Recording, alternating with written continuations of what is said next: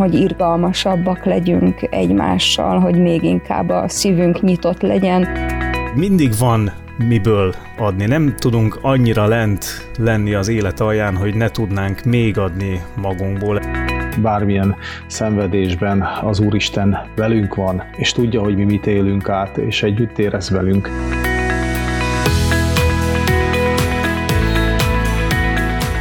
Nehéz sorsok, tragédiák, betegségek, elhordozhatatlannak tűnő emberi fájdalmak vesznek körül bennünket nap mint nap, amit most a szomszédunkban dúló háború is csak megerősít. Mit tudunk kezdeni keresztényként a szenvedéssel? Lehet-e bármilyen célja ezzel az Úristennek? Van-e bármi haszna annak, amitől legszívesebben mindannyian csak szabadulni akarnánk? Ezekkel a kérdésekkel folytatjuk legutóbbi áldozathozatallal kapcsolatos beszélgetésünket. A stúdióban ezúttal is a három szolgatás gondolkodik együtt Nagy Zoltán Esperes Békés Csaváról, Mezőberényből Lázárné és Korka Katalin, és jó magam Zsíros András gerendási lelkész. Tartsanak velünk, kezdődik az Erősvár Podcast 49. adása. Hát kicsit úgy vagyok ezzel, mint a halállal kapcsolatban szoktam ezt mondani gyászolóknak, hogy a halállal való találkozásra nem lehet felkészülni. Uh-huh. Az még ha várható is, még hogyha emberi számítás szerint az megmondható, hogy valaki már nem eh, sok ideig lesz itt ebben a földi mulandóságban, és erre próbálják a családtagokat felkészíteni, erre a találkozásra, a halállal való találkozásra, a szembelüsülésre, azzal, hogy valaki már nincs többé e, itt a földi életben, erre nem lehet felkészülni. És ezzel is így vagyok, hogy e, e, együtt érezni próbálunk nyilván az áldozataival a háborúnak, de, de nem tudunk igazából a helyükbe bele, behelyezkedni. Tehát nem tudunk pontosan úgy érezni, mint ők, és, és ez lehet, hogy nem is baj. Az a felelősség viszont nagyon jó, hogy látszik, ami nekünk adatott, és, és ránk tevődött most, hogy ami a mi lehetőségeink között van, azt megtegyük, és nekem nagyon jól esik az, hogy tényleg nagyon-nagyon széles körben mozdultak meg emberek, és teszik meg azt, ami a lehetőségük között van, így nálunk is az egyházközségben ugye gyűjtést szerveztünk, egy transport már el is ment innen a gyülekezeti házunkból is, abból a, azokból az adományokból, amiket összegyűjtöttünk, tehát hogy azt jó látni, hogy, hogy azért nem, nem az áldozatok helyébe akarnak behelyezkedni emberek, hanem a saját felelősségüket, a saját feladatukat felfedezik, felismerik, e, és annak igyekeznek most itt eleget tenni. Ha ne adj Isten, ugye rosszabbra fordulna a helyzet, akkor, akkor meg abban a helyzetben kell megtalálnunk a, a saját magunk feladatát. Keresztjén emberként ez, ez nagyon fontos, hogy azt lássuk, hogy, hogy mindig azt a feladatot kell meglátnunk és felfedeznünk, amit az Úristen éppen akkor nekünk ad.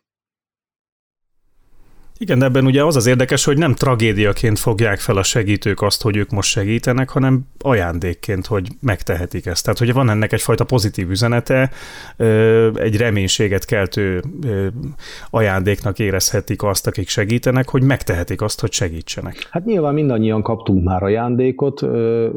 Szerintem nagyon sokan megéltük azt, hogy, hogy nagyon nehéz helyzetben kaptunk ajándékot, és nyilván ez jól esik, hogy most mi is adhatunk úgy ajándékot, hogy annak reménység szerint nagyon fognak örülni. Éppen tegnap előtt nem, tegnap volt az, hogy reggel már 8 óra előtt jelzett a telefonom, és, és jött egy üzenet, hogy, hogy akkor valóban éle az a felajánlás, amit én közvetítettem, hogy, hogy lenne, aki elviszi az adományokat Kárpátaljára egy gyermekotthonba, mert olyan hírek érkeztek, hogy elfogytak a, a, az élelmiszerkészleteik és az olyan, ez is, ez is jó, hogy, hogy akár csak egy közvetítőként, mert nekem valaki ezt felajánlotta, én továbbadtam, e, és visszafelé jön a, a kérés, az igény, hogy na akkor jó lenne, hogyha ha össze tudnám kötni a felajánlóval a, azt, aki ezt igénybe venné, mert, mert segíteni kell, és most lépni kell. És nagyon-nagyon jó megtapasztalom az, hogy tényleg nagyon széles körben a más kis túlzás, a kutyamenhelytől a sportegyesületeken keresztül az egyházig mindenféle társaság és csoport és, és gyülekezet gyűjt adományokat. Ebben az világlik ki, hogy az erősek segítenek, azok adnak, akiknek van miből. De mi történik akkor, amikor azt látjuk, hogy sorstársak segítenek egymáson? Idős otthonokban beteg, idős, kiszolgáltatott, sokat próbált, sokat szenvedett emberek nyújtanak egymásnak segítőkezet, az irgalmasság cselekedeteit élik meg, odaülnek egymás ágyához, meghallgatnak, vagy, vagy éppen, hogy csak egy kis jó tettel, vagy éjszakázással ott vannak egymás mellett amikor ezeket a képeket látjuk magunk előtt, hogy a humanitárius segélyek hogyan jutnak el a helyükre, akkor azt gondolom, hogy hajlamosak vagyunk úgy látni, hogy igen, a, az egészségesek, azok, akik erősek és, és tehetősek, azok, azok most előre lendülnek, de mi van akkor, hogyha, hogyha az ember nem érez magában erőt, meg saját maga is gyenge, és fölteszi a, azt a kérdést önmagának, hogy, hogy, hogy akkor az én állapotom mire jó, vagy, vagy, vagy egyáltalán akkor én nem is tudok másoknak a hasznára lenni? Mert, mert én hiány szenvedek, vagy éppen szenvedek egy adott betegségben. És én azt látom, hogy, hogy, a, hogy ennek az állapotnak is van haszna, és a későbbiekben azok, akik átmennek szenvedéseken, megpróbáltatásokon, akik, akik átkínlódnak bármilyen betegségeket, azok aztán képesek lesznek még inkább empatikusan és, és szeretetteljesen odállni a másik mellé, mert mert ők nagyon jól tudják, hogy mit jelent abban az állapotban lenni, vagy abból az állapotból kikerülni, amiben most a másik van. Gondolhatunk így olyan családokra is, akik hosszú időn keresztül a saját családtagjukat ápolták, aki mondjuk rákos beteg volt, és aztán átkínlódják, átimádkozzák, minden fajta keservüket megélik a szerettük mellett, és mondjuk elveszítik őt, és aztán beállnak azoknak a segítőinek, akik, akik éppen aktuálisan azt élik meg, amit nekik kellett hónapokkal, vagy akár évekkel ezelőtt megélni. És valahogy így válik számomra a szenvedés és a fájdalom is egy, egy eszközé, érthetővé, hogy miért van az ember életében ott, és miért nem veszi el azt Isten. Talán azért is, hogy, hogy irgalmasabbak legyünk egymással, hogy még inkább a szívünk nyitott legyen, vagy, vagy képessé váljunk arra, hogy, hogy rendelkezésére álljunk azoknak, akik most aktuálisan szenvednek, nélkülöznek, sírnak, akiknek most van arra szükségük, hogy valaki megértse őket. Igen, ilyenkor mindig eszembe jut Móri Zsigmondnak a Hét Krajcár című novellája, ami pontosan arról szól, hogy ugye a, a szegény család, aki úgy kapargatja össze a maradék filléreket, vagy krajcárokat a, a, a szappanra, végül egy koldus segíti ki őket. Hogy, hogy mindig van miből adni. Nem tudunk annyira lent lenni az élet alján, hogy ne tudnánk még adni magunkból. Ez egy fantasztikus felismerés, hogy az Istennek az ajándékai annyira gazdagok, hogy, hogy igazából még amikor a legjobban magunk alá temetnek bennünket a nehézségeink, még mindig tudunk akkor segítőkezet nyújtani valakinek, mert hát nyilván lehetnek az életben még nehezebb sorsú emberek is. Én a szenvedésben ezt tartom az egyik legnagyobb ajándéknak, amikor rádöbbenünk arra, hogy még, még ekkor is van olyan tartalékunk, amihez lehet nyúlni. A szenvedés az egy hosszantartó fájdalomciklus, talán így mondanám, ez egy elhúzódó, fájdalmas út. És hogy az ember időközben felteszi saját magának is a kérdés az, hogy mi végre van nekem erre szükségem. Én gyerekkorom óta élek úgy, hogy, hogy újra és újra ilyen migrénes fejfájások szoktak rám törni, és most már lassan megtanultam ezt jól kezelni. De, de hát, hogyha ha úgy gondolom, hogy ú, hát én ismerem már ezt, és, és az elején nem kapom el ezt a fájdalmat, akkor lehet, hogy két napon keresztül egy nagyon rossz állapotba kerülök. És aztán a harmadik nap, amikor már nincs fájdalom, akkor, akkor úgy hirtelen a, a világ kinyílik és csodaszép lesz. De közben, amíg ott vagyok bent, azért, azért átélni annak a nyomorúságát egyáltalán nem jó. Sose kérdeztem meg Istent, hogy, hogy, hogy ő miért nem veszi el ezt tőlem, nem mondjuk Pálapostól, hogy imádkoztam az Úrhoz, hogy ezt a többist vegye el tőlem, és három is, háromszor is imádkoztam, aztán mégsem. Uh-huh. Én ezt úgy nem kérdeztem meg, mert valahogyan rájöttem időközben, hogy nekem mi mindent kell ennek segítségével megtanulni. Tehát ha azt mondtam valaha, hogy türelmesebb szeretnék lenni Istenem, és ezt felfedeztem magamban, akkor rájöttem, hogy, hogy pontosan türelemre tanít az, hogy adott időszakonként, és nem tudom, hogy miért és minek a, mi a kiváltó oka ennek, kell néhány napot fájdalommal együtt éljek. Vagy vannak olyan fájdalmak, amik, amik váratlanul érkeznek, és azt se tudom, hogy miért. A lelki vonatkozását viszont kristálytisztán látom, hogy, hogy türelmesebbnek kell lennem, és aki, aki saját magával van elfoglalva, vagy a saját testi-lelki kínjait hordozza, az hirtelen nem kifelé figyel, hanem befelé figyel. Az nem a másik emberben keresi azt, hogy, hogy ő mit tudna tenni, hanem, hanem saját magára koncentrál, és az ő belső életét figyeli sokkal jobban. Van egy szép énekünk, amelynek a sorait szeretném idézni, azt, hogy megterhelt lélekkel nem lehet őrt állni, éberen szolgálni. Lelkem vigyázz, készülj fel. Isten buzgon kérve ez az első sorának az éneknek. Tehát amíg én le vagyok terhelve fizikális vagy lelki fájdalmaimmal, addig az az én belső utamat, az én lelkemet fogja segíteni. Ott nekem kell valamit megtanulnom, és hogyha ha ezen túl vagyok, akkor ebből ö, tudok kifele tekinteni, és el tudok indulni, és ennek a lelki tapasztalatával vagy tanulságával fogok tovább menni. Lehet, hogy irgalmasabb leszek, vagy kevesebbet fogok beszélni.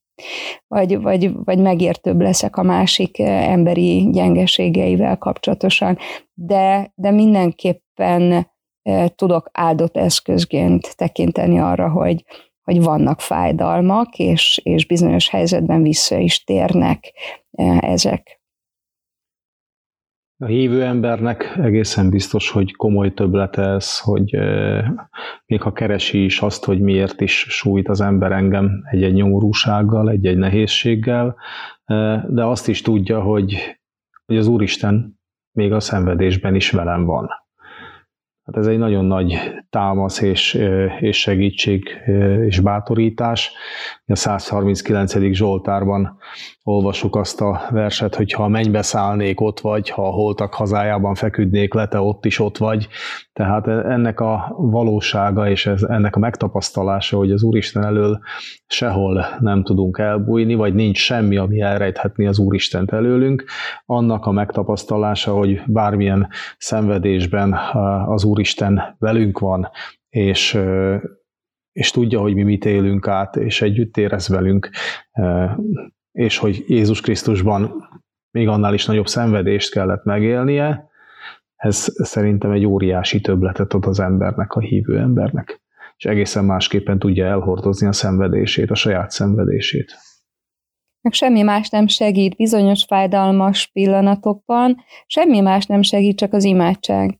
Tehát valóban az, hogy, hogy fenntartom a kapcsolatot az én urammal, akiben belekapaszkodok ebben a helyzetben is, és, és tudom, hogy, hogy ez nem, nem fog vég nélkül tartani, ami most van, ez a rossz, ez, ez egyszer csak véget szakad. Ennek a rossznak egyszer csak vége szakad, mert hogy, mert hogy ezt a, az én nyomorult helyzetemet is felügyeli és ismeri. Nekem volt egy kedves barátnőm, sajnos ő már nem él, picit fiatalabb volt nálam egyébként, és ő óriási fájdalmakkal élt, összecsúszott gerincsigolyákkal, és ebből adódóan nem tudott pihenni, sem rendesen aludni, és, és tényleg nagyon sok fizikai, fizikális kín vette körül őt, és képzeljétek el, hogy amellett, hogy hívő emberré válhatott már fiatalon, amellett kapott egy jó eszközt arra, hogy a, hogy a fájdalmai hogyan csillapodjanak. Ő ilyen pár ezer darabos puzzle pakolt ki.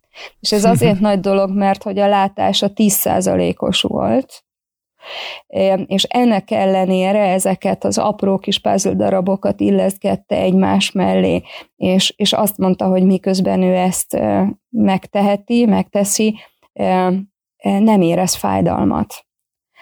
Tehát, hogy, hogy valami olyan koncentrálás, és közben azt gondolom, hogy valami olyan kegyelem vette őt körül a nagy fájdalmai ellenére, hogy, hogy kapott eszközt arra, hogy, hogy ezektől nem mentesülni tudjon órákra vagy időszakokra. Hát talán ennek egy kegyelemnek van a legnagyobb szerepe ebben a helyzetben. Hát hogyha már a, a pálapostoli párhuzamot említetted, ugye ő ott a, a tövisnél azt mondja, hogy végül aztán azt kapta válaszként az Istentől, hogy elég neked az én kegyelmem, mert az én erőm erőtlenség által ér célhoz. És ez egy hallatlanul nagy vigasztaló erő, hogy amikor erőtlenek vagyunk, meg úgy érezzük, hogy végképp elfogyott már minden e, életenergiánk, akkor vagyunk igazán erősek, mert akkor tud bennünk kiteljesedni az Isten kegyelme. Amíg minden rendben van körülöttünk, addig az ember valahogy erre nem figyel, és nem veszi észre, hogy szüksége van az Istenre, pedig akkor is ugyanúgy a kegyelem alatt vagyunk, az Isten irgalma irányítja az életünket, amikor látszólag jól mennek a dolgok. Igen, és hagyd tegyem még hozzá, hogy gyakran beszélünk keresztény értékrendről, és itt általában olyan fogalmak szoktak előjönni, mint ugye felelősségvállalás, vagy empátia, vagy szeretet gyakorlása, de hogy a mi értékrendünkben azért ott szerepel a szenvedni tudás is. Tehát lehet, hogy erre nem szoktunk gondolni, hogy, hogy a világ számára a mi keresztény értékrendünknek is csak a habja, vagy a, a habon az a kis fehér megy bombon a vonzó, Aha. de hogy ott van egyébként a mi hitünkben az, hogy, hogy hozzátartozik ami, ami hídgyakorlásunkhoz az, hogy, hogy megtanulunk szenvedni is. És, és hogy egy picit komolyanban elgondolkodunk ezen, kell is, hogy, hogy ott legyen benne, mert hogy, hogy ami igazán értékes, az mindig gyötrelmek és fájdalmak útján születik. És nyilván édesanyaként mondhatom azt, hogy, hogy a, a, a gyermek világra jötte is ilyen, hogy, hogy ezt azért megelőzi egy gyötrelmes jó néhány óra, és, és hogy aztán az el is felejtődik, amikor már a, a, a gyermekeinket a kezünkbe tarthatjuk. És, és úgy gondolom, hogy éppen emiatt, mert, mert hogy mert hogy a legszebb dolognak a megszületése, vagy a, vagy a számunkra legértékesebbek megszületéséhez a fájdalom motivuma is oda tartozik, már úgy gondolom, hogy nem, nem úgy tekintünk erre, hogy ahogyan az édenkertben, hogy, hogy büntetés, hogy így kell megszületni a gyermekeknek, hanem, hanem az egy, egy különleges ajándék az Istentől, hogy felfedezzük azt a, azt a fordított értékrendet, amit lehet, hogy a világ nem is ért, hogy hogyan is lehet a, a szenvedés az egy, egy kiváltsága, vagy erősítő tényezője egy hívő embernek. Nekem mindig sok erőt ad meg, meg olyan csodálattal látom azt, amikor emberek a saját szenvedésükben meglátják a, a jó dolgok lehetőségét, vagy saját nehézségeikben. Emlékszem, egy talán hivatásgondozó nap volt, amikor lelkészek együtt voltunk, és Bizik László, néhai lelkész, akkor börtönlelkészként szolgált, már csak gége mikrofonnal tudott beszélni, és jelen volt ezen az alkalmon, és hát ő elmondta, hogy őt a börtönben elfogadják, és így, így mondta, hogy mert látják, hogy ugyanúgy, hát nem ezekkel a szavakkal mondta ki, de hogy nehéz helyzetben vagyok, mint ők.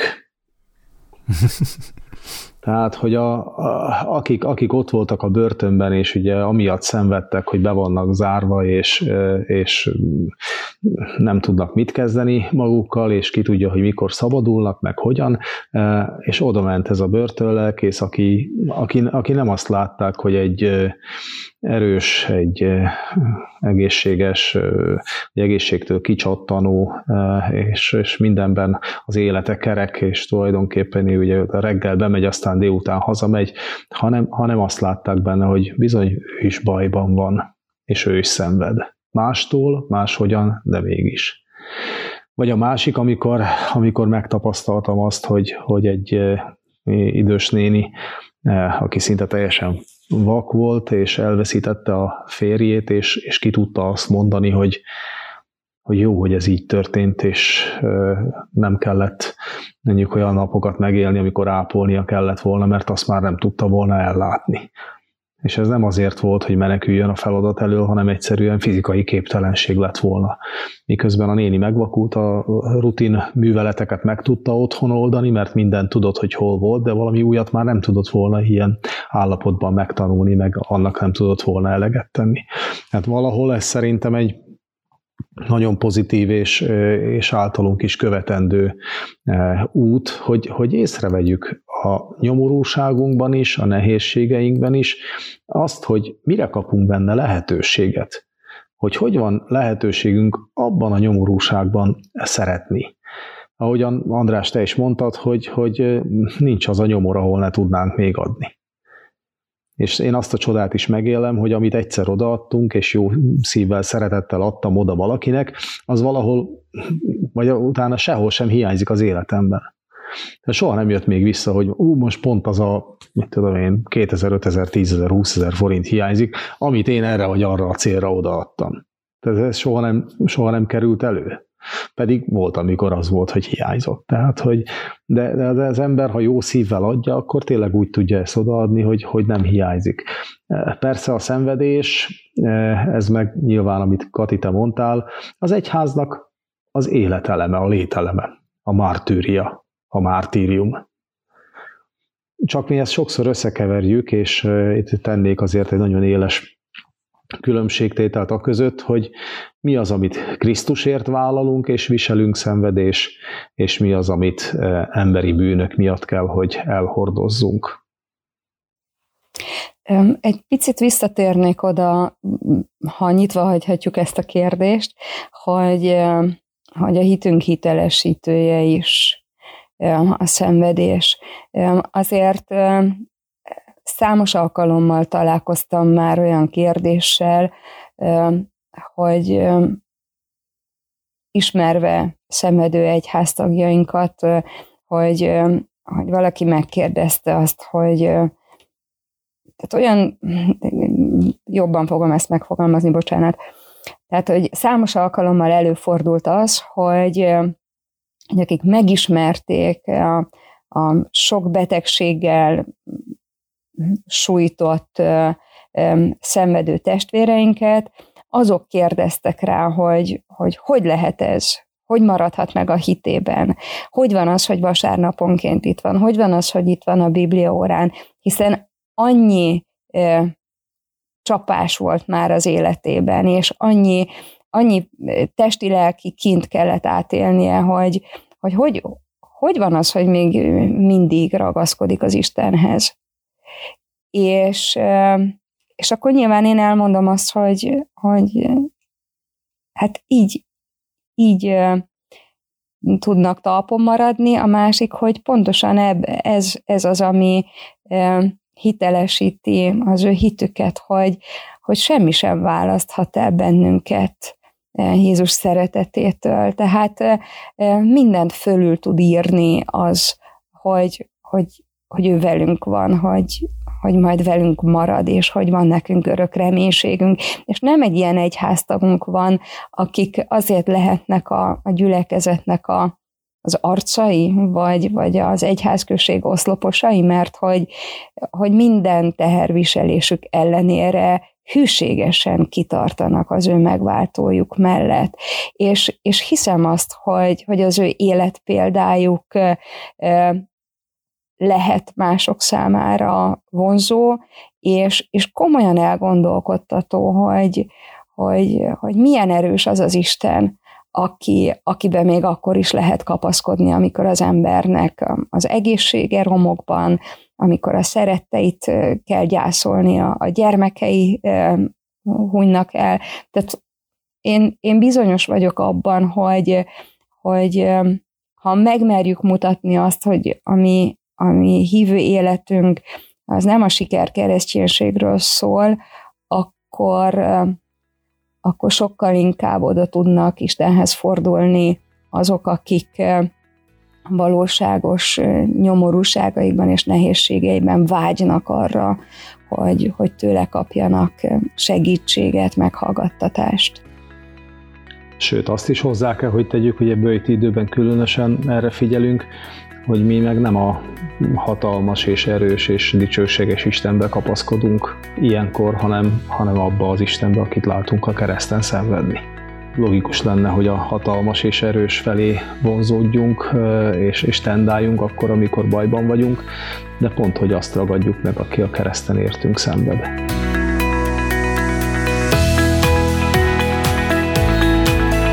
Ez volt az Erős Vár Podcast, amiben a szenvedések értelmét, esetleges célját kerestük, és azt, hogyan találhatjuk meg az életünk legmélyebb pillanataiban is az Isten kegyelmét.